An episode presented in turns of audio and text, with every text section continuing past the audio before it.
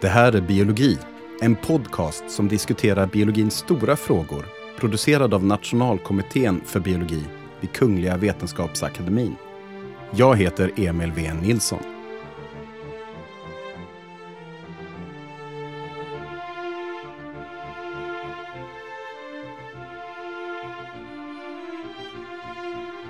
Det här avsnittet heter Så fungerar evolution. I början av 1800-talet beskrevs frågan om hur nya arter uppstod som mysteriernas mysterium, den största av frågor. Frågan löstes senare till stor del av Alfred Russel Wallace och Charles Darwin, men deras lösning väckte nya frågor i sig. Så vad vet vi då idag, drygt 150 år senare? Idag ska vi prata om evolutionens grunder. Och med mig har jag två gäster. Anna Kvarnström från Evolutionsbiologiskt centrum vid Uppsala universitet och Karin Lindström från Biotopia. Kan inte ni berätta varför ni är experter på evolution? Om du börjar, Anna. Ja, jag är forskare på ett program som heter zooekologi och eh, jag studerar mekanismerna bakom evolution eh, för att förstå artbildningsprocesser. Och Karin? Mm, jag är biolog och eh, har disputerat för länge sedan och forskat tidigare i mitt liv om, på Evolutionsbiologiskt centrum här i Uppsala, precis som Anna. Då. Fåglar. Så om vi börjar här med den stora frågan helt enkelt. Vad är evolution? Vad svarar man på den frågan? ska jag svara?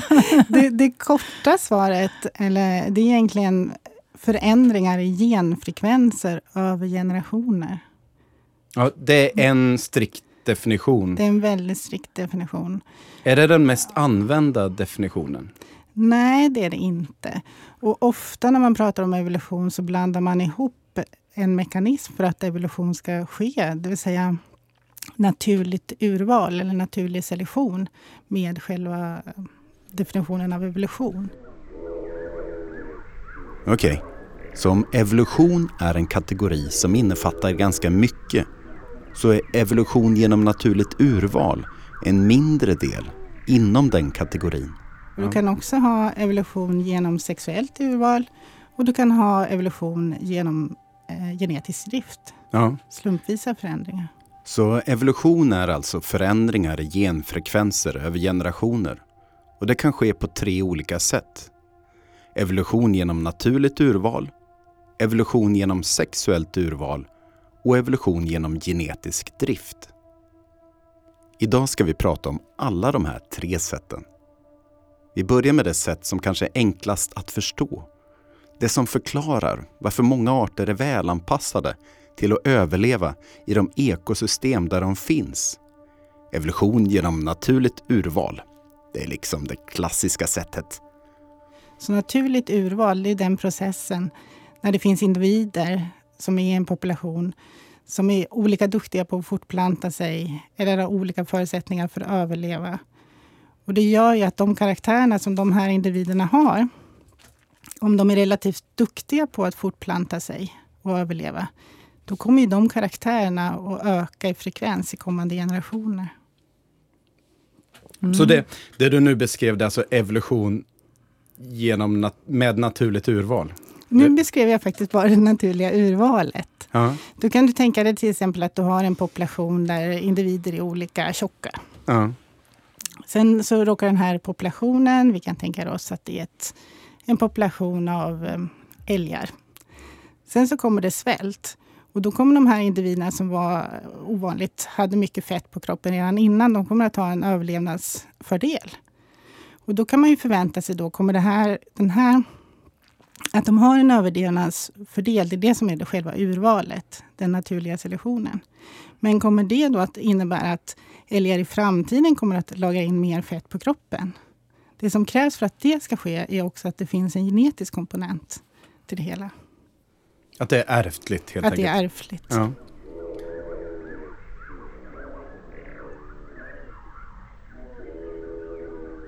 Så i det här exemplet har vi ett gäng älgar. Några av älgarna har mer fett på kroppen. Det är en karaktär som varierar mellan älgarna inom gruppen. Några har mer fett, andra mindre fett. Okej? Okay? Och när de svälter så påverkar det överlevnaden så att fler av de fetare älgarna överlever medan de flesta av de smala dör. Då har det skett naturligt urval. Men det behöver inte ha skett evolution. För att det ska ha skett evolution så måste det finnas en ärftlig komponent som är kopplad till den här karaktären. Alltså hur fet en älg är. Och kom ihåg att evolution är förändringar av genfrekvenser över tid. En sån förändring kan ske inom en grupp älgar om de fetare bär på en viss genvariant. Som i exemplet skulle kunna påverka fettinlagringen och de smalare på en annan genvariant. Och är det fler smala älgar som dör så blir det färre av den genvarianten i gruppen och fler av den andra, den som gör att älgar har lättare att lägga på sig fett. Och då har det skett evolution genom naturligt urval. Då har genfrekvensen förändrats över tid. Okej? Okay? Men om man ska liksom koka ner en evolutionsprocess. Vilka olika ben står den på? Vad är liksom... Vad är den råa grunden? Nu är ju ni eh, biologer båda två så att det kanske känns självklart. Men om, om man ska förklara med enkla ord den råa formen av evolutionsprocessen, hur, hur skulle man förklara den? Först så måste du ha variation då, till exempel i karaktärer eller hur djur ser ut, vilka färger de har, eh, kroppsstorlek och alla sådana karaktärer som man kan se och som påverkar eh, dagligt liv. Alla de karaktärerna påverkar ju hur bra en individ är anpassad i just den miljön den finner sig i. Då. Så de som har sådana karaktärer som gör att de passar väldigt bra i den miljön de är i, de kommer ju ha en överlevnadsfördel och de kommer att ha en fortplantningsfördel. Och då kommer ju deras eh, karaktärer då att nedärvas i kommande generationer och öka i frekvens. Men det kräver också då, så det andra benet är inte bara att man har den här selektionsprocessen. Utan det andra benet är att de här karaktärerna är nedärvbara. Så att de inte bara reflekterar miljövariation. Så du kan ju tänka till exempel att om vi tittar på variation i storlek så är en stor del av den variationen kanske förklarad av miljöfaktorer som hur mycket mat har varit tillgängligt när den här individen växte upp och så. Så där är variation i någon karaktär, som till exempel färg eller form eller något sånt. Och så måste det finnas en ärftlig komponent i den variationen. Och vad händer sen? Vad är ja. nästa steg i processen liksom, för att det ska vara... Sen sker någon form av urvalprocess. Ja. Antingen naturlig selektion, eller sexuell selektion eller genetisk eh, drift som är en slumpvis urvalprocess.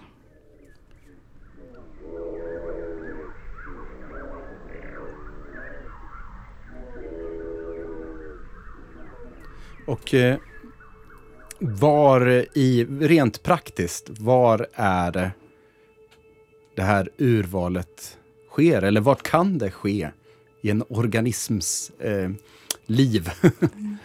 Sexuell selektion, eh, det är lite annorlunda än naturlig selektion. Och det var Darwin som redan han började fundera på varför kan vissa individer ha väldigt extravaganta karaktärer. Så varför har påfågel, påfågeln en så stor stjärt till exempel? Det verkar ju ganska dåligt om man ska försöka överleva och det går ju inte att skrämma predatorer med den heller. Nu börjar vi prata om evolution genom sexuellt urval, okej? Okay? Och Anna pratar om påfågelhanens stora stjärtplym.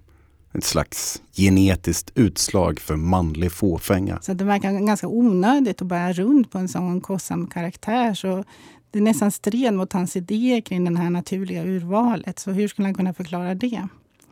Och förklaringen är att påfågeln använder den här skörten för att imponera på honor. Så att då handlar det inte längre om naturligt urval utan sexuellt urval. Så det gäller att bli vald som partner. Precis, och för att då få reproducera sig överhuvudtaget. Precis.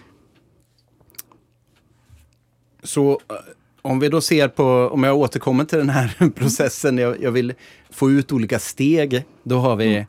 variation i en karaktär, en ärftlig komponent i den variationen och sen har vi på något sätt att det påverkar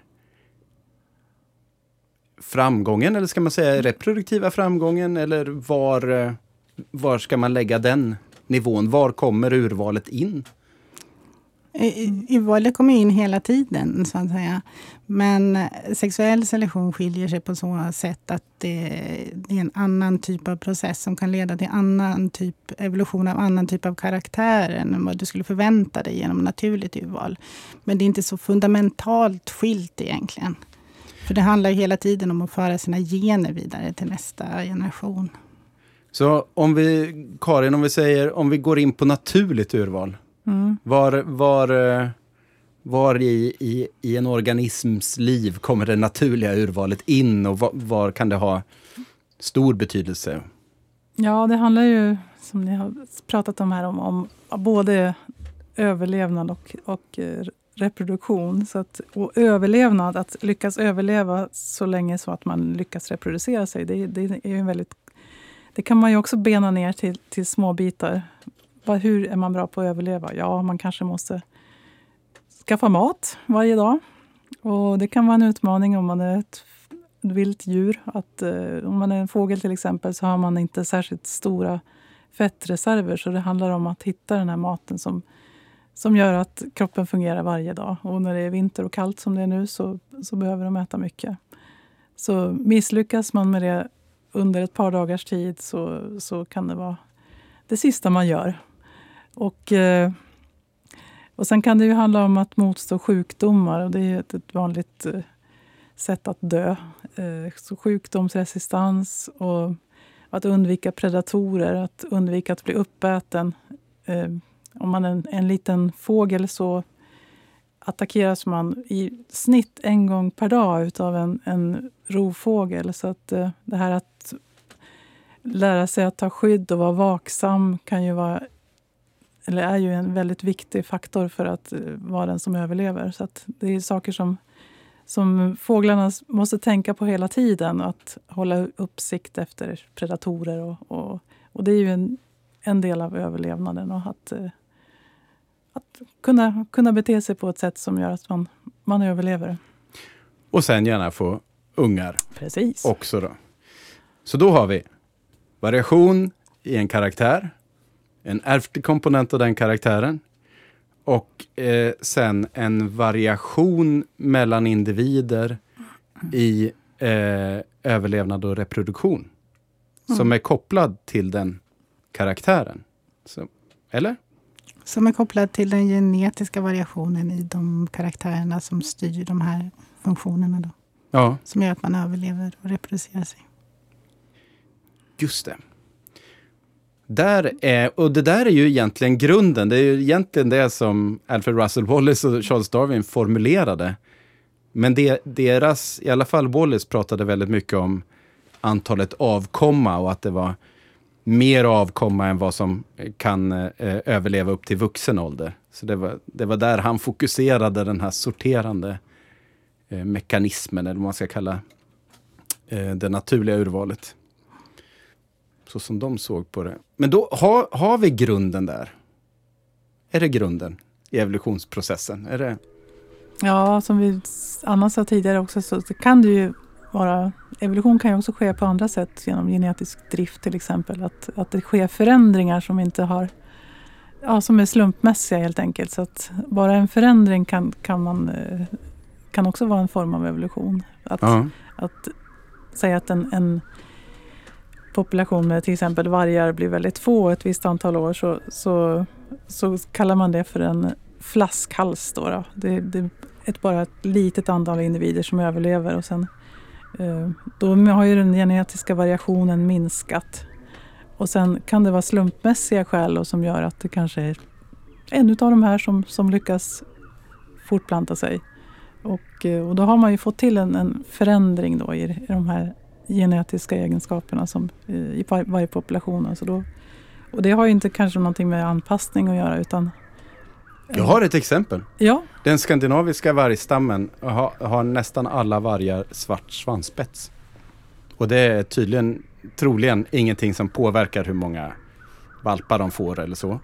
Mm. Så de flesta har det. Men sen verkar det ha kommit in eh, någon varg som inte har svart svansspets. Så att det var från början bara en slump att, att de bara hade svart svansspets. Mm. Troligen. Spännande. Men de, är, de var inte så många. Ja, det är ett jättebra exempel. Mm. Nej, men det är ju oftast så, jag tror när folk tänker på det här med evolution, att, att, då att, att det är en utveckling som sker mot något bättre. Men det, det är inte alltid så, utan det kan vara en förändring bara. Och, och, och de kan, den kan uppstå dels genom att, att eh, lo, genom anpassning till det lokala klimatet kanske. Och då blir det ju kanske förbättring. Men, eh, men det kan ju också bli en skillnad som inte har så stor betydelse. Så vi har alltså tre typer av evolution. Den som sker genom naturligt urval, den som sker genom sexuellt urval och den som sker genom genetisk drift. Exemplet som handlade om färgen på vargarnas svansspets visar på evolution genom genetisk drift. Men när det gäller evolution genom naturligt och sexuellt urval så är det alltid en karaktär. Som hur fet en älg blir eller hur tjusig stjärt en påfågel har som åtminstone i slutändan påverkar den reproduktiva framgången. Har man dött innan man kan para sig så blir man liksom bortvald. Är man en påfågelhanne utan tjusig stjärt så får man kanske inte para sig. Därför är det naturliga och det sexuella urvalet ganska lika. Men de kan motverka varandra. En påfågelhane utan lång stjärt är antagligen bättre på att fly undan rovdjur. Men så får den inte para sig heller då. Så allt drar inte åt samma håll alla gånger.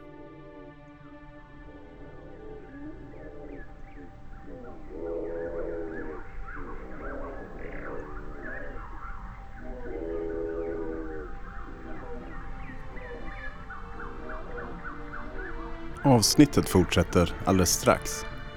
Jag vill bara berätta att Svenska nationalkommittén för biologi verkar för att öka intresset och kunskapen om biologi som vetenskap och om vikten att förstå biologi för att fatta kloka samhällsbeslut.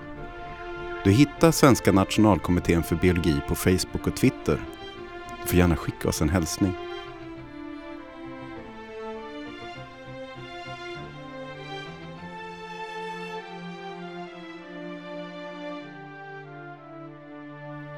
Nu ska vi tillbaka ner till Studentradions studio i Uppsala universitets lokaler där jag pratar med evolutionsbiologerna Anna Kvarnström och Karin Lindström. Vad är det för enhet som evolution verkar på? Ibland på naturfilmer så hör man om hur eh, organismer beter sig på ett visst sätt för artens bästa. Mm, det hör man. så blir man lite irriterad. Varför blir man irriterad då, Karin? ja, för att det finns ingen det finns ingen sån kraft som verkar på artnivå, utan det är ju alltid individen som selekteras. Det är den som måste överleva och reproducera sig. Så det, ja, det, det, blir lite fel ibland.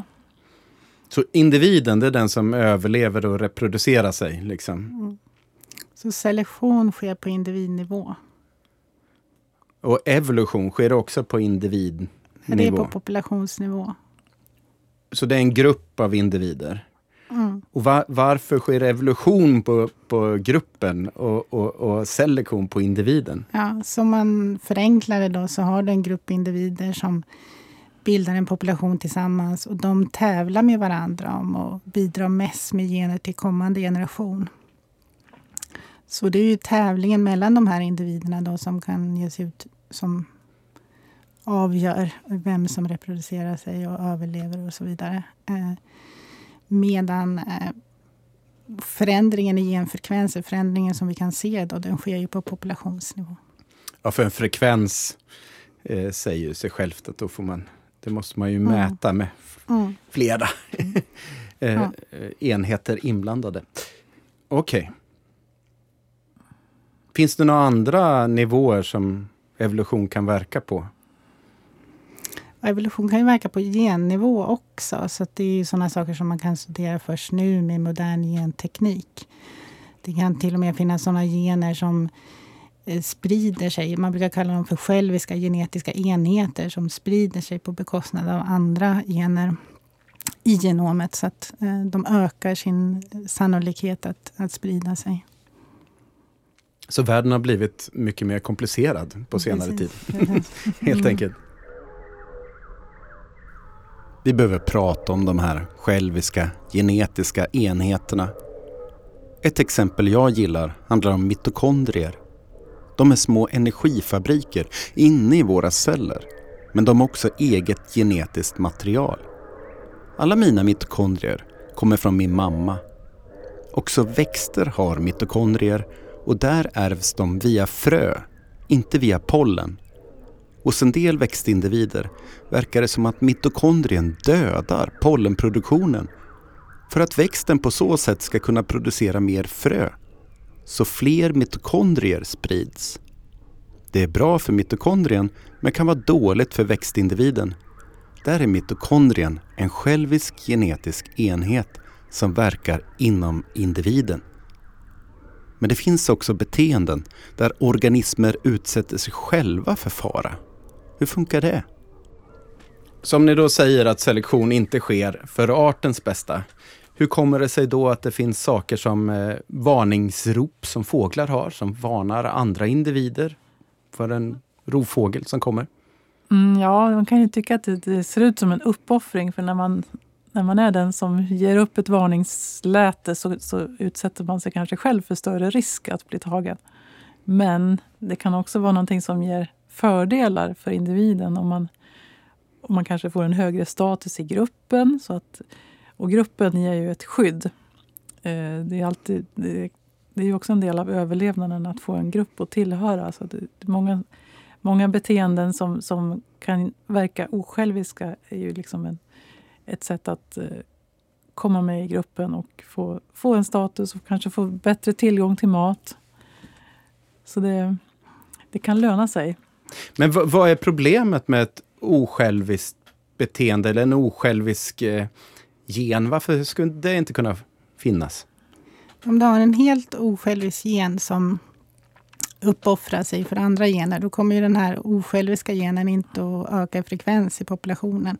Så då kommer ju den att försvinna. Så om man går tillbaka till exemplet där med fåglarna så handlar det om tjänster och gentjänster. Då, så att om du tillhör en grupp så kan man turas om och hjälpas åt och spana efter eh, rovdjur och eh, äta, så att säga. Så att om du spanar åt någon annan ett tag så kommer den eh, individen sen att spana åt dig så du kan äta i lugn och ro. Så, så det finns exempel på saker som ser ut att vara selektion på gruppnivå men som kanske kan vara det på individnivå egentligen? Precis. precis. Okej. Okay. Så det är lite komplicerat där.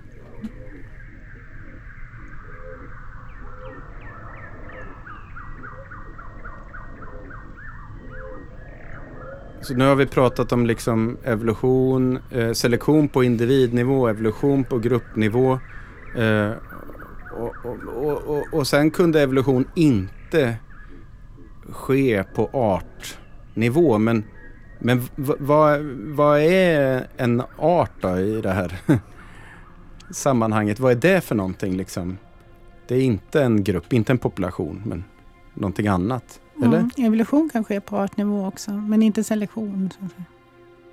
Okej, okay, så selektionen sker på individnivå, men hur kan evolution ske på artnivå?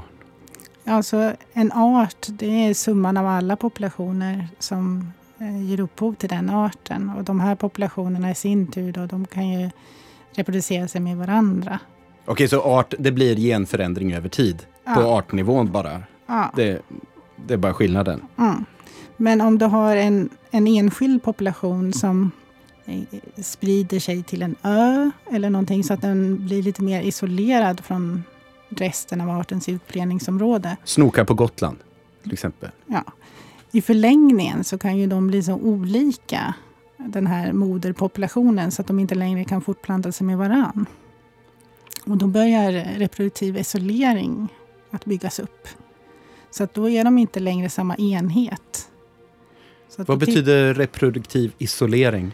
Att de har varit på en ö väldigt länge?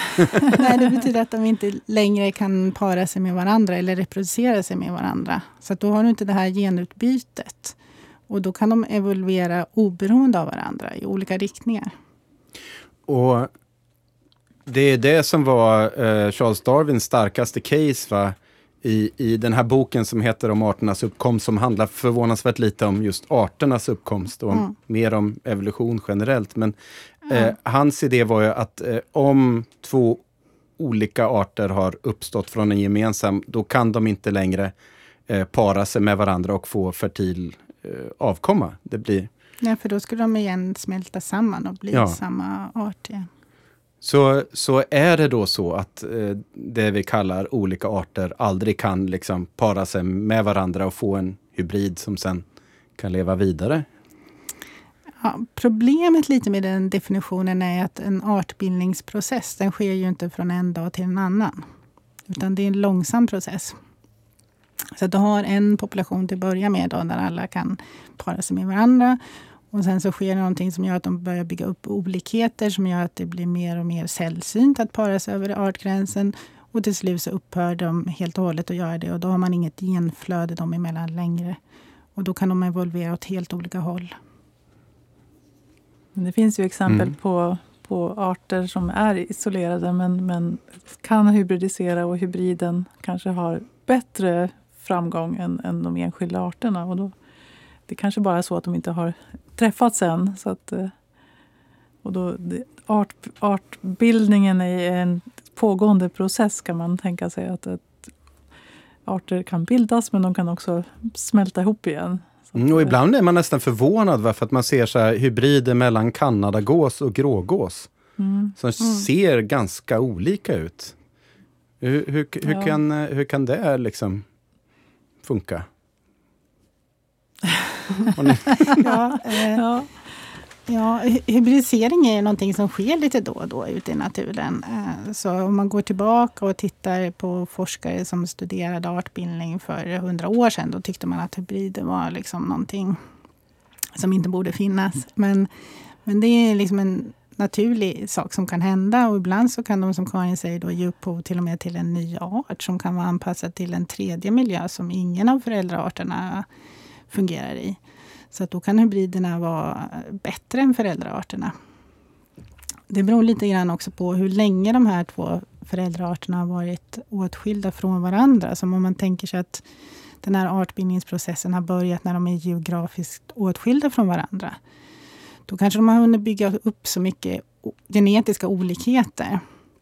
Så att när de träffas igen så kommer inte de här två olika genomen då att fungera tillsammans i hybridavkomman.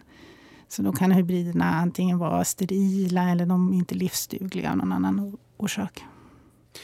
Och, och sen efter en tid, om de, om de kommer eh, tillsammans igen, de här två olika arterna, då kan det också byggas upp barriärer som hindrar att de eh, parar sig med varandra också. Va? För att det är, en, det är väl en förlust eh, ur naturligt urvalssynpunkt om, om eh, hybridavkomman har en lägre överlevnadsframgång. Mm.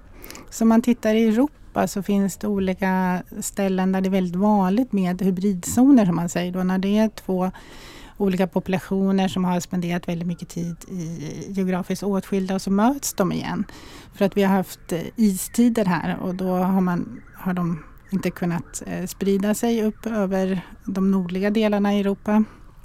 Men sen när isen har smält tillbaka så har de spridit sig från olika håll och varit geografiskt åtskilda från varandra under lång tid och byggt upp genetiska skillnader och sen så träffas de på vissa ställen då.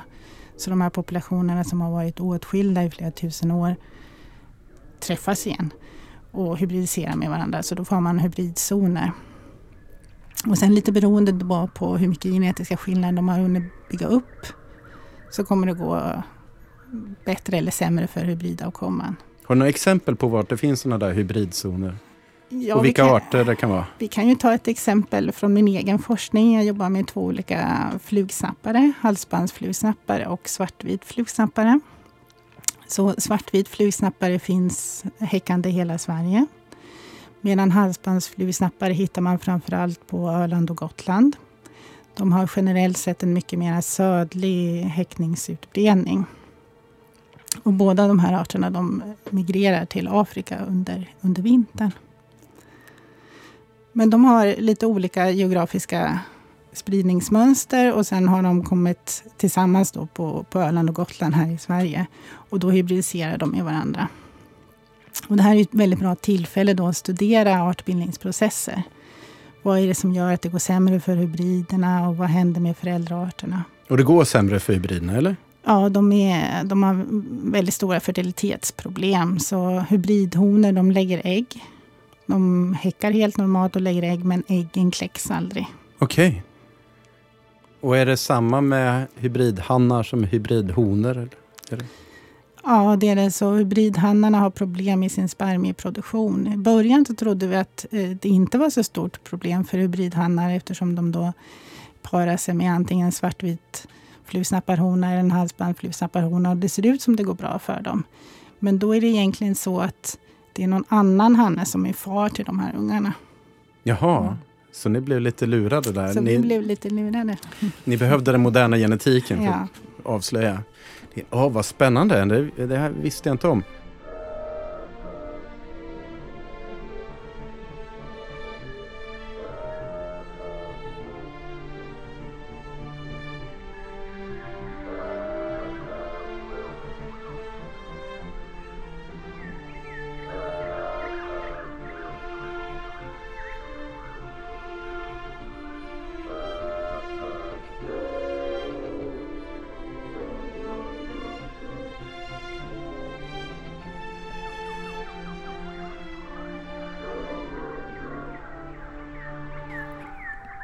De här eh, hybridflugsnapparna ni har tittat på, ni har använt eh, moderna DNA-metoder för att undersöka var de här genetiska skillnaderna sitter.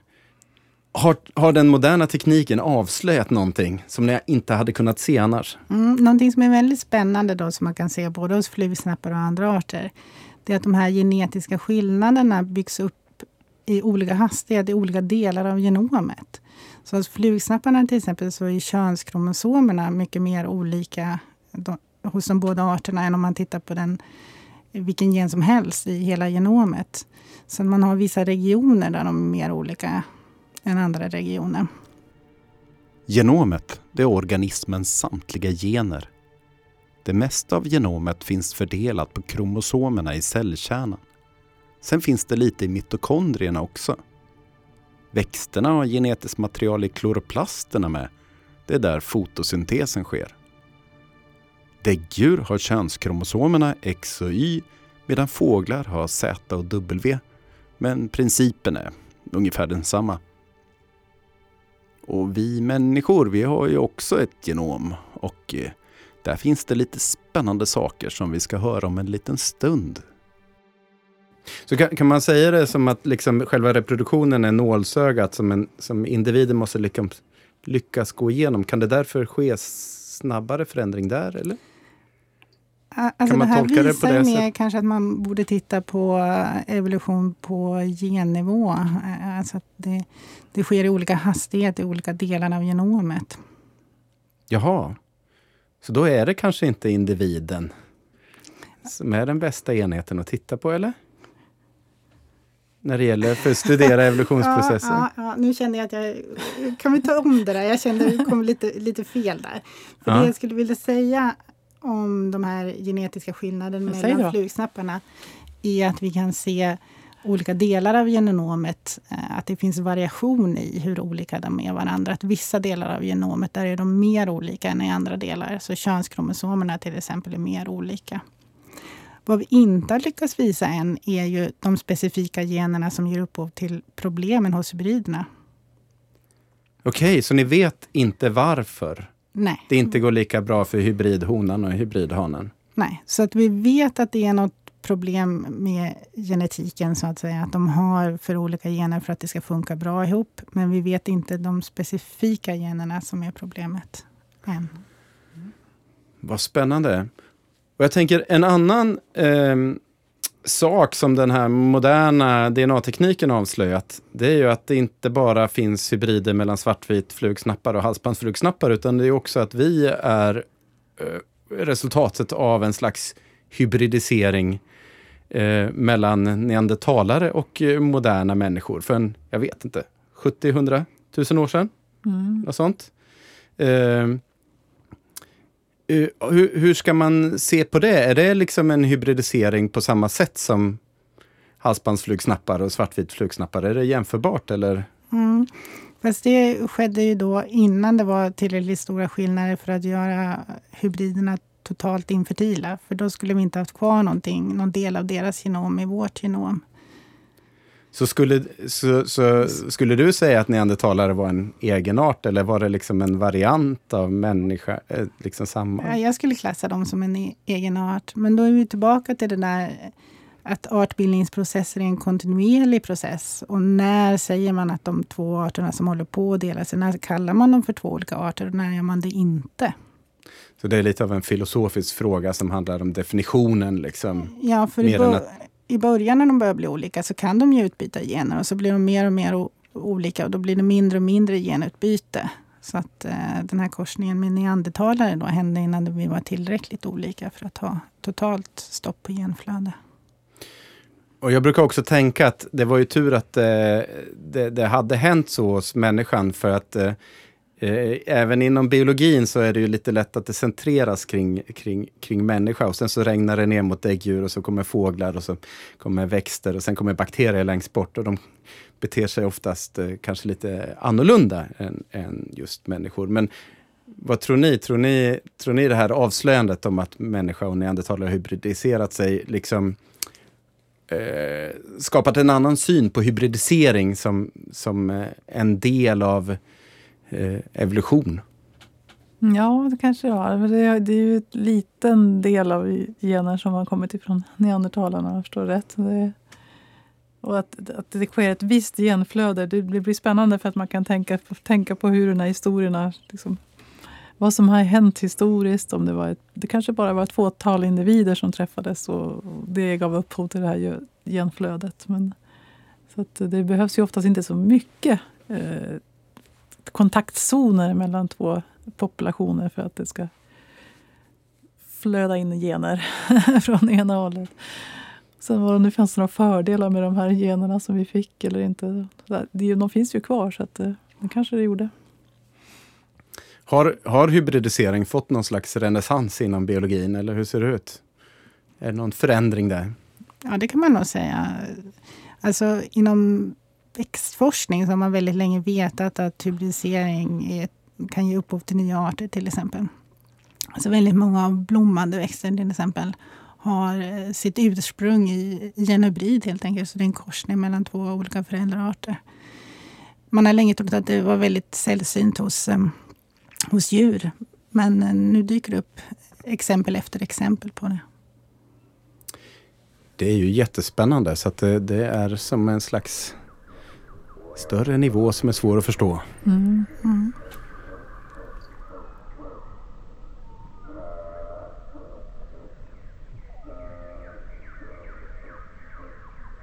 Men idag har vi, har vi pratat om grunderna i evolution. Och eh, är det någon fundamental skillnad på hur vi ser på evolutionsprocessen idag om vi jämför med när den eh, liksom upptäcktes eh, för 150 år sedan ungefär? Den är inte så kontroversiell idag. För vi har ju bevis på att evolutionsprocessen är någonting som händer hela tiden. Det är någonting som vi kan gå ut och mäta. Vi kan titta på förändringar i genfrekvenser över tid. Precis, och vi, vi har de tekniska redskapen och vi känner till hur ärftligheten fungerar.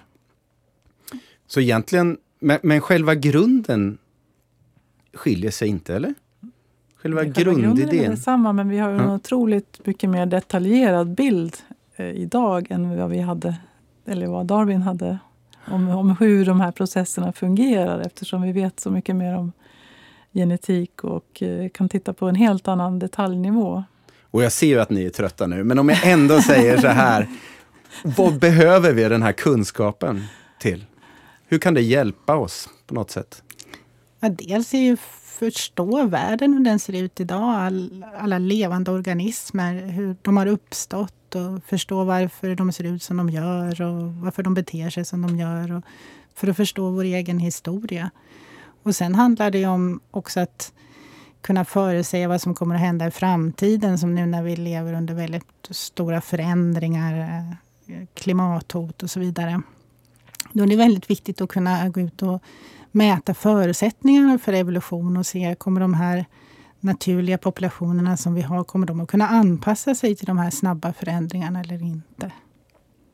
Precis, vi människor blir ju fler och fler och djur och växtpopulationerna de trycks undan mer och mer. Så det vi, det vi gör nu är ju att vi skapar lite sämre förutsättningar för, för evolution i framtiden. Så det, det är viktigt att veta vad man gör. Finns det bara människor och kor eh, kvar, om det är de två arterna som finns kvar, då finns det inget gräs för ja. korna att äta. Då blir det svårt för människorna. Nej, vi kommer inte vara den sista arten som blir utrotad. Nej, det tror jag inte. Det, någon, någon kommer överleva oss. Ganska många. Livet går ja. vidare, det är det enda vi vet. Eh, jag vill tacka er så jättemycket för att ni kom hit och pratade med mig. Det var väldigt trevligt, tycker jag. Mm, tack själv, jättekul ja, tack. Hit. Det var jättetrevligt, Emil. Och så är vi väldigt nyfikna på vad som kommer hända i framtiden i evolutionen.